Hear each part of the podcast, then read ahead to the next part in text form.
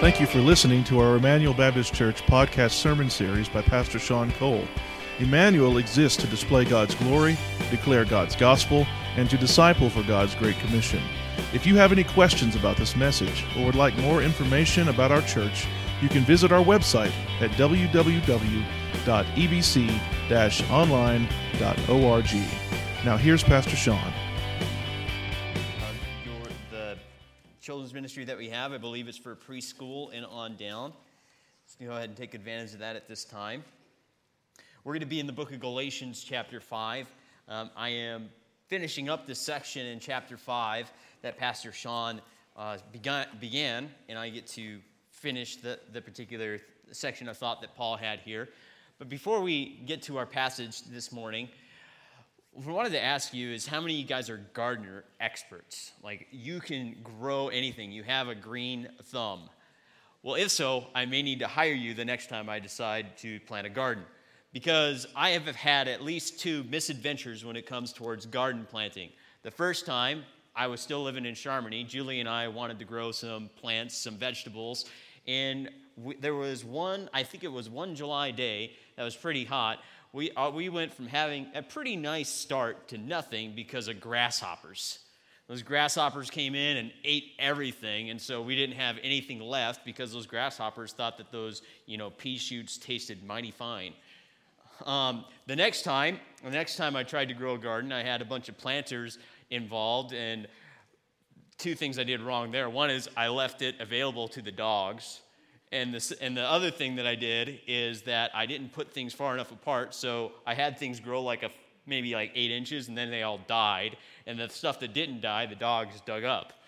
So I have not a good gardener, but I do know that if you're going to have a good crop, if you're going to have good fruit, it takes a lot of work.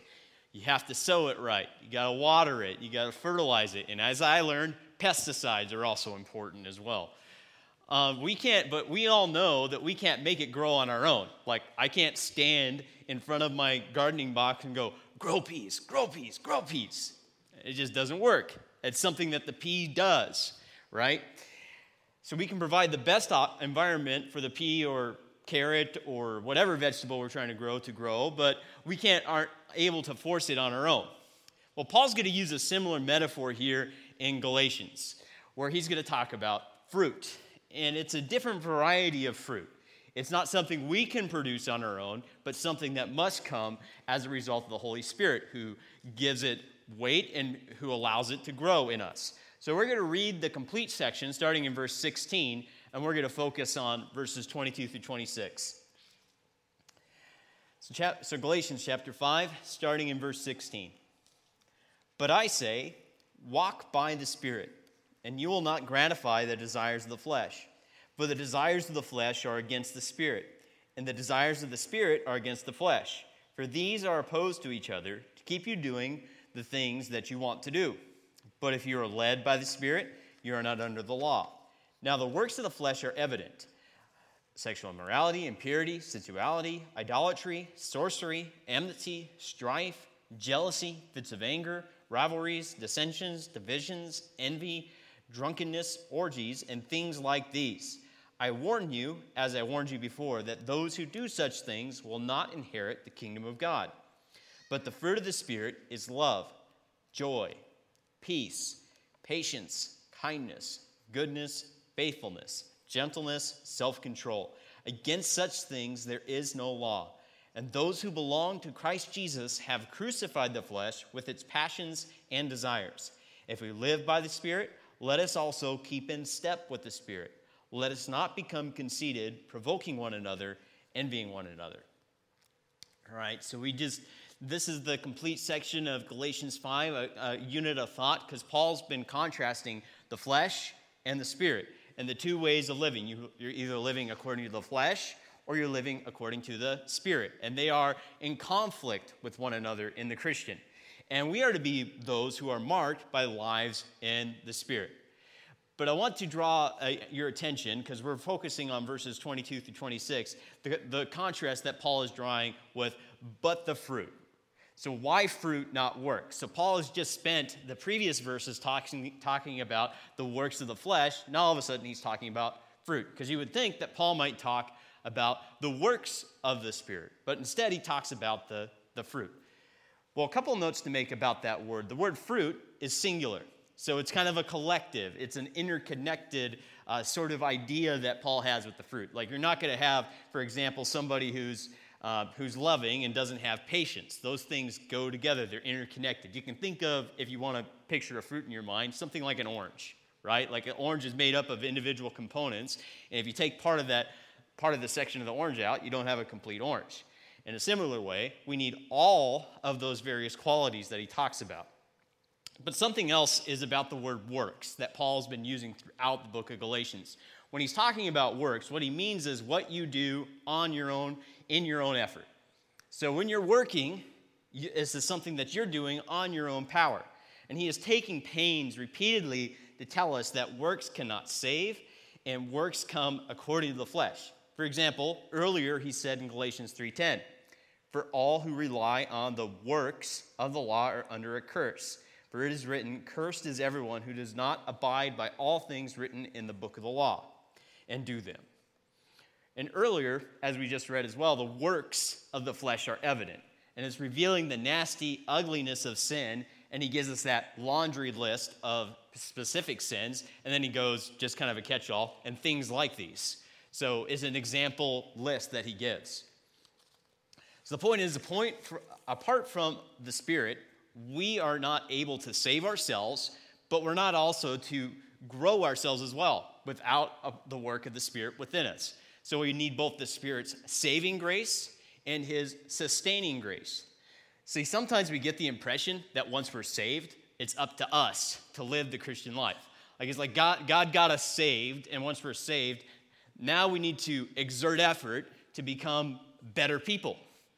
But the point that Paul's making is clear is that this fruit comes as a result of the Spirit. See, when I was a child, I saw the fruit of the Spirit as imperatives, as a list of like, I need to do this to be a spirit filled Christian.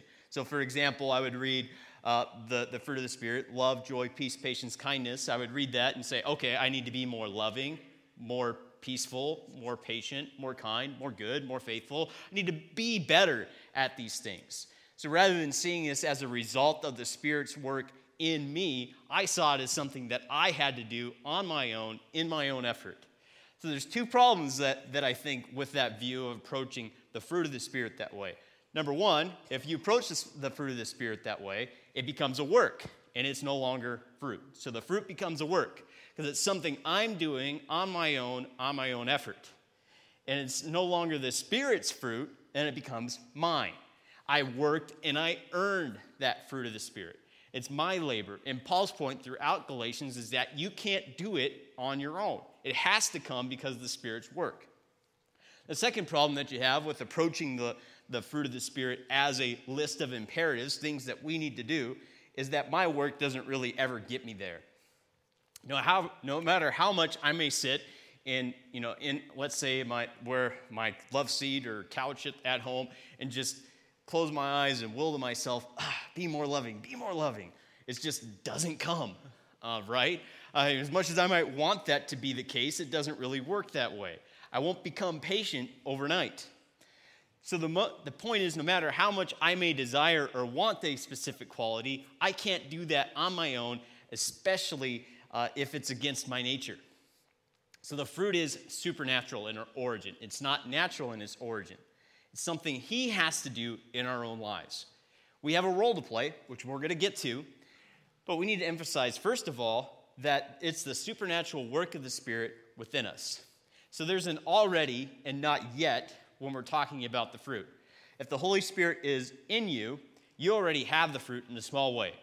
Peter, in kind of a similar fashion, talks about this in 2 Peter 1, uh, verses 5 through 8.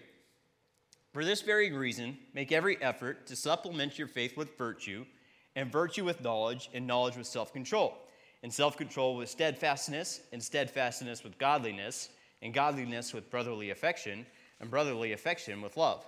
For if these qualities are yours and are increasing, they keep you from being ineffective or unfruitful in the knowledge of our Lord Jesus Christ.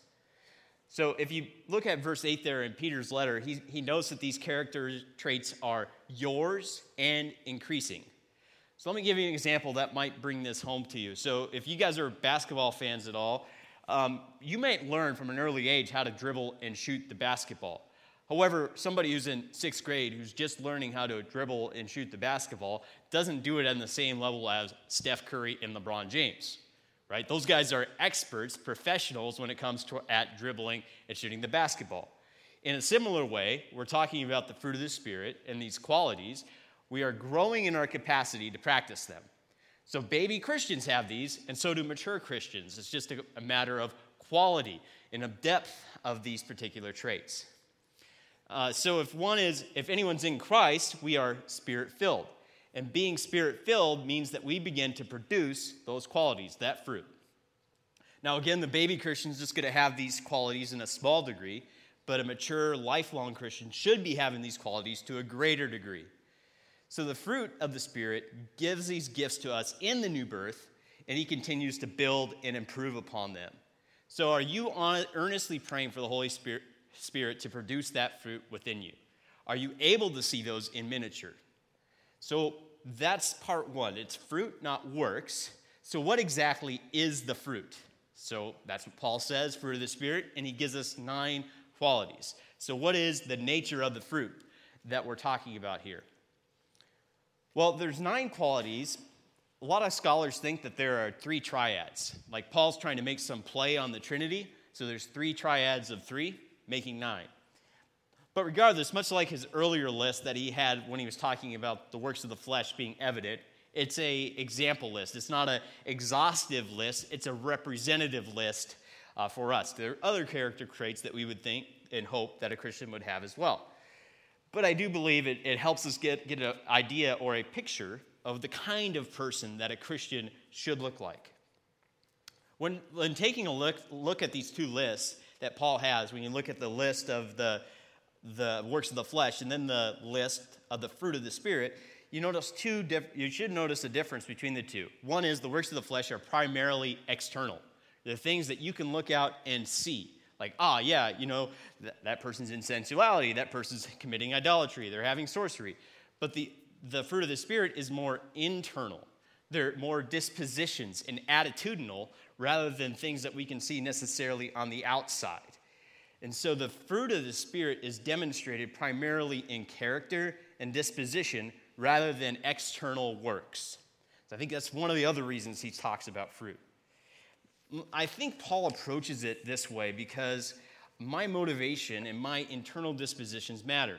For example, let's take generosity. There's two ways I could be generous. One is I could be generous, hoping that other people are going to see what I'm doing, being generous, giving money to somebody, and go, man, what an awesome, generous person Andrew is. Or I might, or instead, what we would hope is that I give because of my, my love for humanity or because I am compelled by the generosity of Christ or something like that. The, my motivation, my internal disposition matters a great deal. And, that, and that's the biblical pattern as well. Our inner attitudes, our dispositions, our character matters in the biblical pattern. We are transformed by the inside out. And these traits as well have a vertical and a horizontal dimension to them. So for, let's take one, for example, peace. We're to have peace with God and peace with each other. So there's both a, a vertical, our relationship with God, and a horizontal. So as we go through these, I'm going to try to point out how this works out both vertically, us and God, and horizontally, us with each other. So, with all that being said, what exactly do all the, these words specifically mean? So, I struggle with this uh, in, in a sense because we could preach a sermon on each one of these words. So I'm not going to go, I'm just going to give you the definitions in brief and a couple of examples. So, where does Paul begin? He begins with the quality of love. See, love is the cardinal Christian virtue. But what does love mean anymore, right? I love ice cream. I love pizza. I love my dogs. I love hunting. I love going on hikes. We use love so often anymore. What does it even mean? We often use, in our culture, it kind of means something like warm affection. It just makes me feel good on the inside. And so we forget sometimes of what the Bible teaches about love.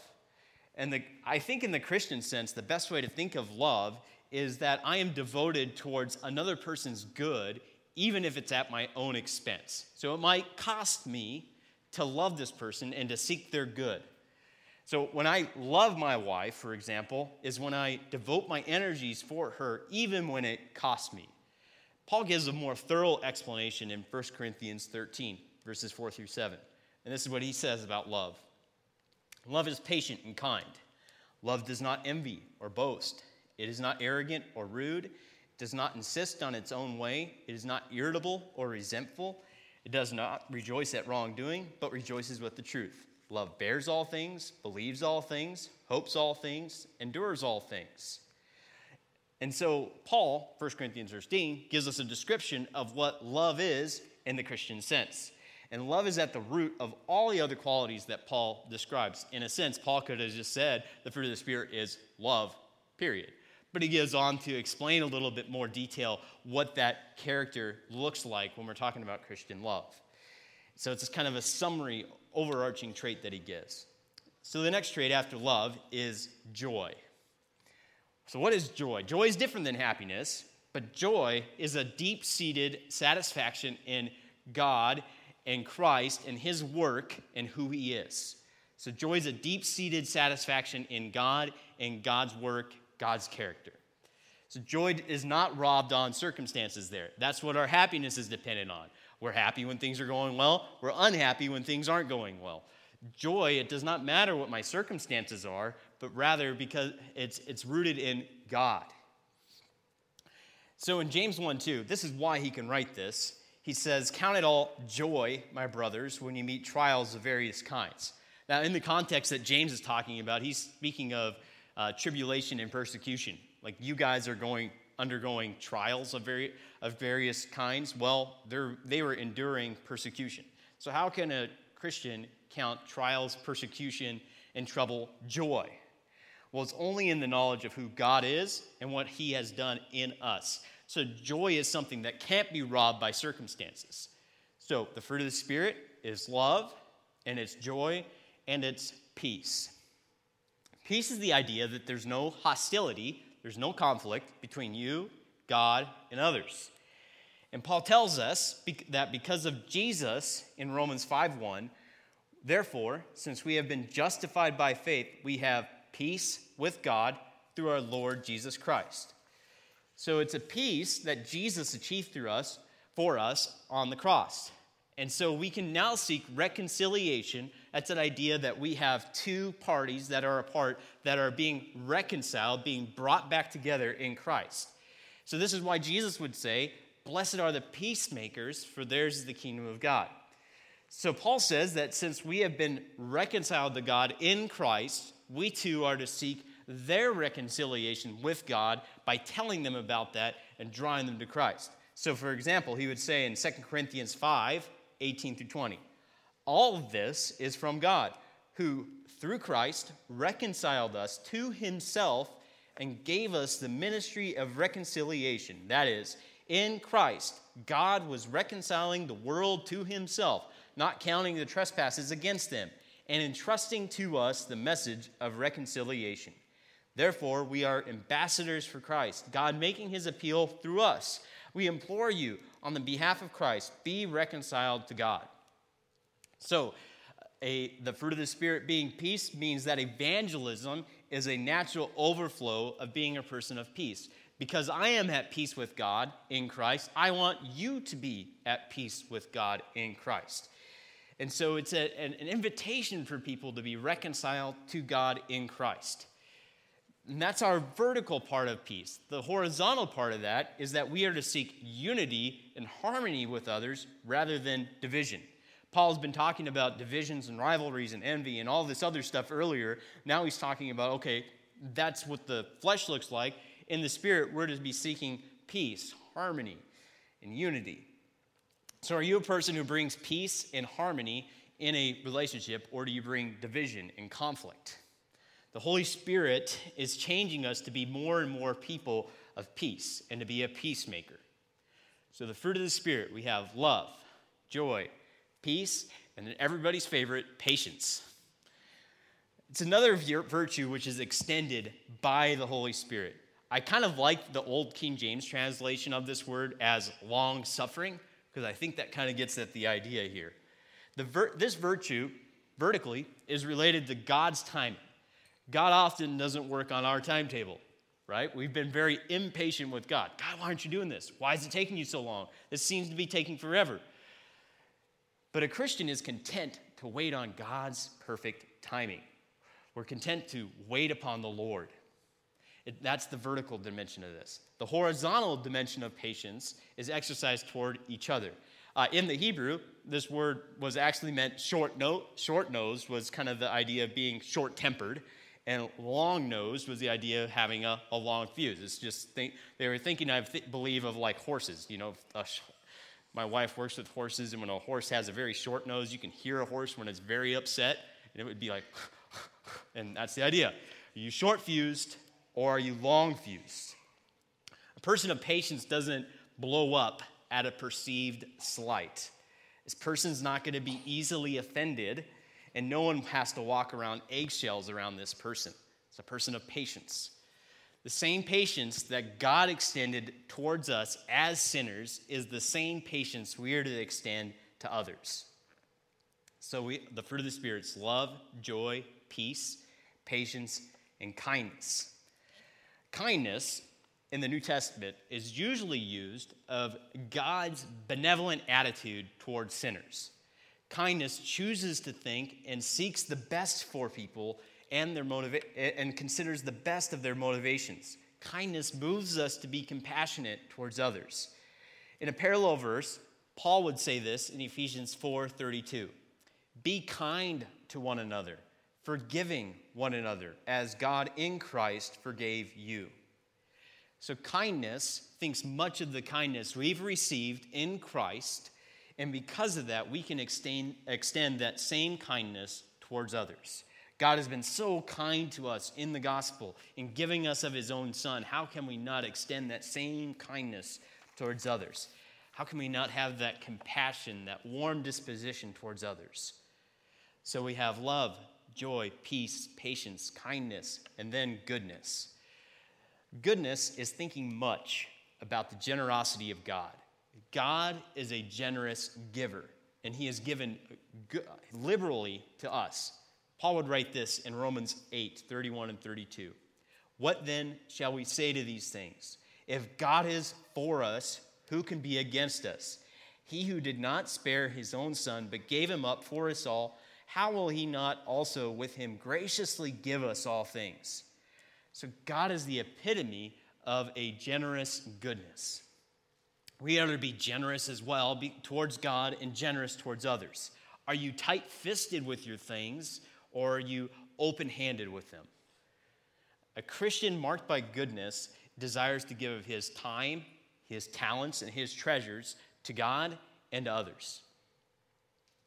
So, what comes after goodness, according to Paul, is faithfulness. I think a better translation might be for us loyalty or dependability, because sometimes faithfulness is, is, very abstract, but it's a, clo- the, a Christian is going to be faithful in their obedience towards God. Daniel is a good example of this in, in the pagan times that he lived. Daniel, in the story of the lion's den, for example, no one could find fault in Daniel's character because he was faithful to God, faithful to his responsibilities uh, in the government and everything else. And they couldn't bring any charge to Daniel, so they came up with some arbitrary law that they, can, that they could find so that Daniel could be charged with the crime and thrown in the, the lion's den. But instead of cowering in fear, Daniel continued his faithfulness to God, throwing open the doors to pray. And throughout his life in that pagan land, Daniel sets that example of what it means to live a faithful life to God in the midst of pagan idolatry. Now, the horizontal implication of this is that we can be loyal and dependable with each other. Are we true to our commitments? Is our yes, yes, and our no, no? Do we disassociate with people based upon their performance? Do we just have a bunch of surface level friends, or are we a, a loyal friend? Listen to Solomon, who would say this in Proverbs 26 Many a man proclaims his steadfast love, but a faithful man who can find? So the Holy Spirit then is enabling us and gifting us to to become a loyal, dependable, faithful friend to other Christians, and loyal, dependable, and obedient to God. So we're, we have love, joy, peace, patience, kindness, goodness, faithfulness. And then we have gentleness. First of all, let's say what gentleness is not. Gentleness is not being a doormat, it's not being a pushover. So don't get the picture of a soft, cuddly grandma here. Instead, gentleness is the opposite of being harsh and biting. For example, Proverbs 15:1 says this: "A soft answer turns away ant, turns away wrath, but a harsh word stirs up anger." So what's your tone when you're speaking towards others? How do you speak to one another? Do you exude encouragement and warmth and love in your speech, or are you sarcastic and biting and maybe sardonic? So let me give you an example of, of how you can tell what a generous person, a gentle person is like. It's through how they say things. So let's suppose somebody has a little mustard on their face, and you can, you can say, you can draw their attention to this in one of two ways. The first thing you can say, go clean your face, you slob, or you might want to go check yourself out in the mirror. So the tone and choice of words reveal that spirit of gentleness. And gentle person is also quick to submit, and non combative. Gentleness doesn't mean being a pushover, but rather trying to be a, a, submissive towards those trying to help and, and willing to follow their, their leaders. And the last trait that Paul mentions here is self control. Uh, Paul gives the vice list earlier, and in that list, he talks about sexual sins. And self control usually is used towards one's sexual desires a Christian's able to, to bridle and know the proper place for sexuality. However, you can extend that same principle for all other bodily desires eating, sleeping, whatever that is. A self controlled Christian is able to bridle those desires. I think of like a, you, think of, you could think of a self control sort of like the bridle uh, in a horse or a steering wheel in a car. It gives direction towards all that power and self control is able to direct that power, that energy in its right area. And so, self control then wires us to be in, in command of those desires. It's not necessarily those desires are wrong, it's the proper use of those desires. So, the fruit of the Spirit love, joy, peace, patience, kindness, goodness, faithfulness, gentleness, and self control. So, you, we can think of this as sort of a gut check. How is your life as measured by your as the, measured by these traits? Do you exude these? Which ones are the most visible? Which ones are not? Which ones are, are things that maybe you struggle to demonstrate? To know a Christian, then, is to know those visible fruits. A Christian, as we mentioned earlier, has these traits and is increasing in their use. Uh, to be a Christian is to live and grow in the Spirit's fruit. Jesus would say this in the Sermon on the Mount in Matthew 7 17 through 20. So every healthy tree bears good fruit, but the diseased tree bears bad fruit. A healthy tree cannot bear bad fruit, nor a diseased tree bear good fruit. Every tree that does not bear good fruit is cut down and thrown into fire. Thus, you will recognize them by their fruits. So, what is the fruit that you are producing? Is it the fruit of the Spirit? And if you are in the Spirit, if you are empowered by the Holy Spirit, you will produce these good fruits. Jesus and Paul here aren't thinking of perfection, but rather continuous growth and production in the fruit. If there is an unfruitful tree and a life not marked by these qualities, you need to wonder whether or not that person may be indeed in Christ. They might be claiming it, but if they don't have any of the fruits, it, tend, it would suggest that they are not in the Spirit. But Paul mentions that the, at the end of uh, at the end of verse 23 here that against such things, fruit of the Spirit, there is no law. What in the world is he talking about there? Well, because as he mentioned earlier in chapter 5, if you go back to verse 14, he said this The whole law is fulfilled in one word you shall love your neighbor as yourself. A Christian who lives according to the fruit of the Spirit fulfills what the law commands. In a sense, they don't necessarily need the law because they're fulfilling what the law demands and commands because we are exceeding what the law commands. So the Holy Spirit is responsible for the fruit in us. What role do we have to play? That's great, Pastor Andrew. You have this list of fruits that we're supposed to have. How do we get there? Well, that's where we're going to get with point three here. It's our role in the fruit. There's two commands that Paul gives us here at the end of, end of this chapter. Look at verse 24 for the negative. Verse 24, Paul says, Those who belong to Christ Jesus have crucified the flesh with its passions and desires. So Paul says if you are a Christian, you are killing and are killing and have killed your flesh. The old Puritans used the word mortification. So if you want to impress somebody with a big word today, say, I need to mortify my flesh. I'm in the process of mortification. And all it means is that we are killing our sin. We're to publicly execute. He uses the word crucify here, making a spectacle of it. It is for us to be dead to sin and sin to be an us dead to sin. Paul explains a little more detail what he means in Romans chapter 6. Uh, in verses 6 and 7, he says, We know that our old self was crucified with him in order that the body of sin might be brought to nothing, so that we would no longer be enslaved to sin. For the one who has died has been set free from sin. And a little later in, chap- in verse 11, he says, So you also must consider yourselves dead to sin and alive to God in Christ Jesus. So think through this in, in Galatians 5 for a second. Just before Paul gives us this description of the fruit of the Spirit, he has contrasted this with the works of the flesh. So we are to kill those works of the flesh. So, what does it mean to kill, to crucify the flesh? Well, to crucify means that you give it a death blow. Elsewhere in Scripture, Jesus would say, if your hand causes you to sin, cut it off. Do away with it, throw it away. If it's pornography, for example, that means to smash your computer. If drinking, no alcohol in the home. If lying, a fully known life and work, go to the source and cut it off and kill it. Don't give sin an inch. So to crucify means to give it a death blow, but it also means to make it publicly known. James would say in James 5:16, "Therefore confess your sins to one another and pray for one another that you may be healed." Crucifixion was a public thing, and we must allow others to know and to help us kill our sin confess to one another. The third thing it, that crucifixion means, to crucify the flesh, is that it means a slow death. Crucifixion was a slow, slow, torturous death. Don't expect to be rid of sin overnight. It takes time, perseverance, and continual repentance to overcome some of those habitual sins. Some sins are so deeply rooted, it takes time to kill. And that, is, and that takes us back to that importance of ha- having one another along to help to confess our sins. But our sins must die.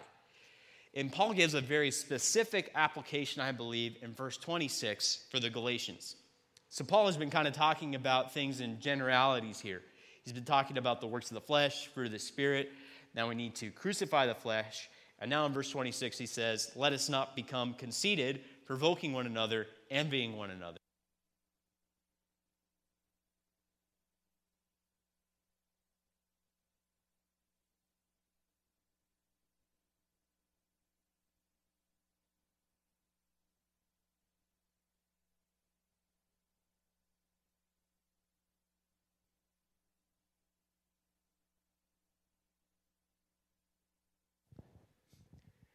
I got Doug's mic. All right.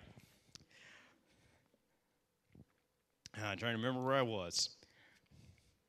All right, so Paul goes from talking about generalities to something specific here for the Galatians. So you can talk about fruit sins and root sins. If you look at the works of the, fl- of the flesh, they are very much the fruit sins. But here he's getting to the root. What is it specifically that the Galatians need to kill? Well, there's three specific sins that he names conceit, or pride, provoking one another, so sort of some sort of division going on, and envy. And Paul's like, these are the specific sins that you need to kill in your context. Now, for us, we might not be struggling with these specific sins. However, I believe the exhortation still applies to us. But what is that specific sin in your life that you need to kill? What sin must you crucify? It may be pride, it may be envy, it may be something else going on in, in your life. But Paul would say we need to crucify the flesh, we need to kill it. So we have the negative command, which is to crucify the flesh, but we also have a positive command here as well. He says in verse 25, if we live by the Spirit, let us also keep in step with the Spirit. It's, it's important to remember in both, in both verse 24 and 25 the order. In verse 24, we're told we belong to Christ Jesus. And in verse 25, if we live by the Spirit, we often have gospel indicatives, things that are true of us in Christ. And if that's just true of us in Christ, then we can now do something. And so, for example, verse 25, if we live by the Spirit, Paul's referencing our new birth that we have in Christ. And so Paul earlier would I think he's recalling something that he had said in Galatians 3 3. He wrote this Are you so foolish, having begun by the Spirit, are you now being perfected by the flesh? Paul's saying, Look, if the Spirit is the one who's given you life, he's also the one who's going to continue and give you the power in your Christian faith or in your Christian walk. The Spirit finishes what He starts. He is the source of our eternal life, and He's also the power in our sanctification. So Paul would say in Philippians 1 6, I am sure of this. He who began a good work of work in you will bring it to completion at the day of Jesus Christ. So in this unit of thought, Paul's given different nuances of the same idea. We're to verse 16, walk by the Spirit. Verse 18, be led by the Spirit. Verse 25, he circles back around and says, keep in step with the Spirit. So the idea is that we are to follow, to walk, and to be led by the Spirit. So let me remind you of something Pastor Sean said at the beginning of this uh, when he was talking about what it means and how to walk by the Spirit. How we to walk and be led by the Spirit is to employ his appointed means. And what are those means? Here's just a sample Bible reading, fellowship, meditation and memorization of Scripture, prayer, fasting, worship, gathering on the Lord's Day, baptism in the Lord's Supper. So, those are the, the Spirit's appointed means on what it means to be led and to walk by Him. And as we employ those means, which is rooted and grounded in the word that He inspired, we're being led by Him. We're keeping in step with Him. So the fruit comes as a result. We don't get we don't think to ourselves, "Man, I just want to start producing this fruit." It's something that the Spirit produces in us as we walk in our led by him. So our role in the fruit of the Spirit is to crucify the flesh, kill our sin, and to walk by the Spirit. It's not about to go trying to achieve the fruit producer. Remember, this fruit is of the Spirit. It's something that the Spirit produces and grows in us. So we, we can sow the word, we can fertilize the word, we can prune wild shoots, we can weed out sin in our lives, but this, the Spirit is the one who gives growth to the fruit. He's our energy and our source. So, where are you this morning? Have you employed the Spirit's means? Are you growing in the fruit as a result? Maybe you're here this morning thinking, like, you know, I can do this on my own effort, my own ability this is something I can do. Well, you're not going to be able to do that apart from the Spirit's regenerating work. If you're not born again, there's no way that you're going to be able to produce that fruit. You might want it and you might wish for it, but the only way you're going to do that is by repentance and trusting in Christ. And as a result, the Holy Spirit will begin to produce that fruit. And you could also perhaps approach these two lists that we have in this section as sort of a, a litmus test to, deci- to discern whether or not you are a true Christian or not. Is your life marked more by the works of the flesh or the fruit of the Spirit? And if it's marked more by the works of the flesh, you may need to repent and trust Christ for the very first time. You might have thought yourself a Christian, but if I look at my life, I know I am marked by the works of the flesh more than by the works the, by the fruit of the spirit, and I don't think I've really trusted Christ. Maybe you need to repent and trust Christ this morning. But for those who are perhaps producing the fruit, I would pray, I, I would want us to pray and, and, go to the Holy Spirit and ask us, ask Him to enable us to live more and more in the fruit that He is producing within us. And that we would have these more and more and increase in our capacity to practice these fruits. So we're going to go to the, the Lord in prayer and uh, take a few moments of silence and just see where the Holy Spirit would, would lead you this morning.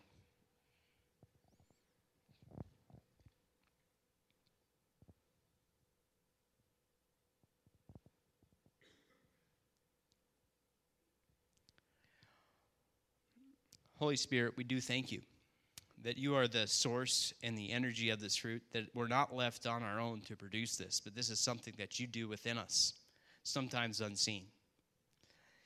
I do pray that all of us here would employ the means that you have appointed, that we would grow in the fruit that you have given rise in our lives. And Lord, I do pray this morning that there's anybody here who has not yet trusted in, in uh, Jesus Christ the Son, they would do so this morning. We ask this all in your name. Amen. All right, well, as usual, myself and uh, the, the other leaders of the church will be available after the service should you want prayer or, uh, or anything that you want to run by us. we will be available here up the front. But other than that, I will give Doug back his mic and